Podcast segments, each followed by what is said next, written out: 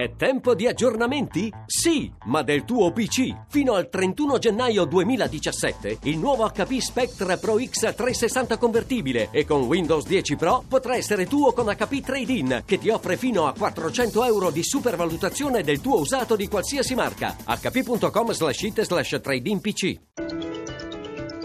Radio 1 News Economy.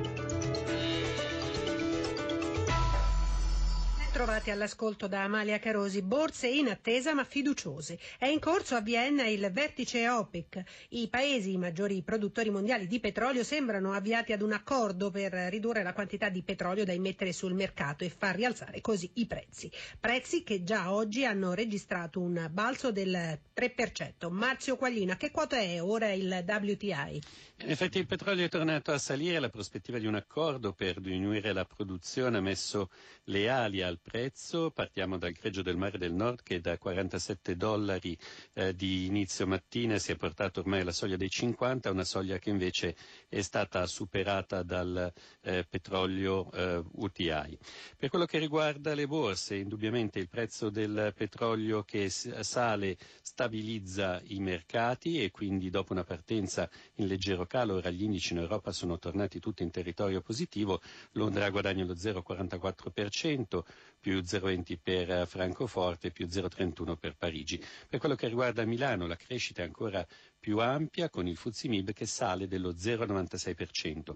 Sul listino principale da segnalare il balzo di Saipem più 4,29%, bene anche MPS Montepaschi che cresce del 2,96%. Situazione più tranquilla per quello che riguarda i titoli di Stato, con lo spread con i Bund tedeschi che scende a 172 punti base e soprattutto cala il rendimento del BTP decennale che dopo aver superato nei giorni scorsi il 2% ora viene indicato all'1,94. Infine, per quello che riguarda le valute, l'euro perde qualche posizione nei confronti del dollaro, il cambio quota 1,0644.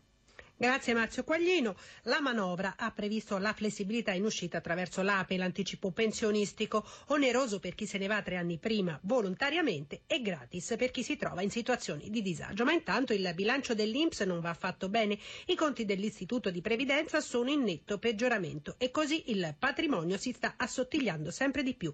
Americo Mancini. A febbraio di quest'anno, stiamo parlando del bilancio di previsione, si prevedeva d'accordo un deficit anche piuttosto alto, oltre 11 miliardi, ma mai si sarebbe pensato che l'anno potesse finire con un rosso ben più grave, 16 miliardi e 300 milioni, una cifra che va ad aggiungersi a quelle dell'ultimo quinquennio. Il risultato è che si sono bruciati la bellezza di 40 miliardi. L'elemento che fa seriamente pensare, senza usare il termine preoccupante, perché di fatto la situazione sta in questi termini, è la consistenza del patrimonio dell'Inps appena 5 miliardi e 800 milioni con la prospettiva paventata dalla CGL che si arrivi ad un azzeramento nel giro di pochi anni. L'Inps è a rischio? Forse non è così, nel senso che non è certo in dubbio la sostenibilità del sistema previdenziale. Quello che preoccupa è che in questo modo lo Stato, attraverso la fiscalità generale, in modo particolare con l'aumento dei contributi, specie per i meno garantiti, debba ogni anno sanare il buco. Va detto altresì che stanno venendo ora al pettine gli effetti di provvedimenti come la decontribuzione sui nuovi assunti, che avrà dato sicuramente vantaggi alle imprese ma che ha appesantito i conti dell'Inps. Non bisogna altresì dimenticare il peso di tutte le salvaguardie degli esodati e anche l'opzione donna, cioè la possibilità per le lavoratrici con 57 anni di età e 35 di contributi di andare in pensione anticipata anche se con l'assegno molto più basso.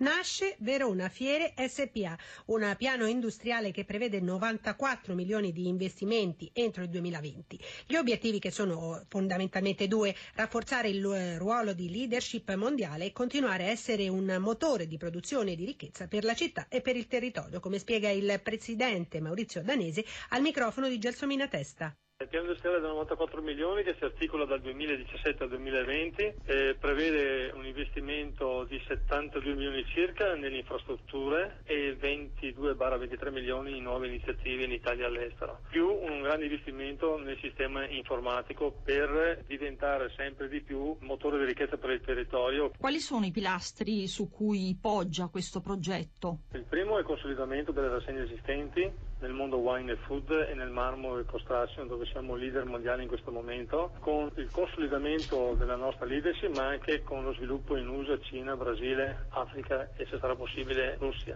Abbiamo, secondo pilastro, fonda sul rafforzamento nel settore agricoltura. Andremo a sviluppare come terzo pilastro i servizi integrati attualmente che abbiamo, quindi ristorazione, allestimenti perché ormai il nostro espositore vuole comprare a pacchetto chiuso un po' tutto quanto il servizio che gli offriamo e poi eh, attiveremo una serie di iniziative di servizi adatti per il nostro espositore che intende internazionalizzare la propria impresa.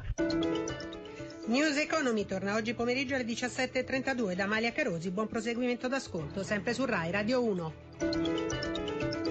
Radio 1 News Economy.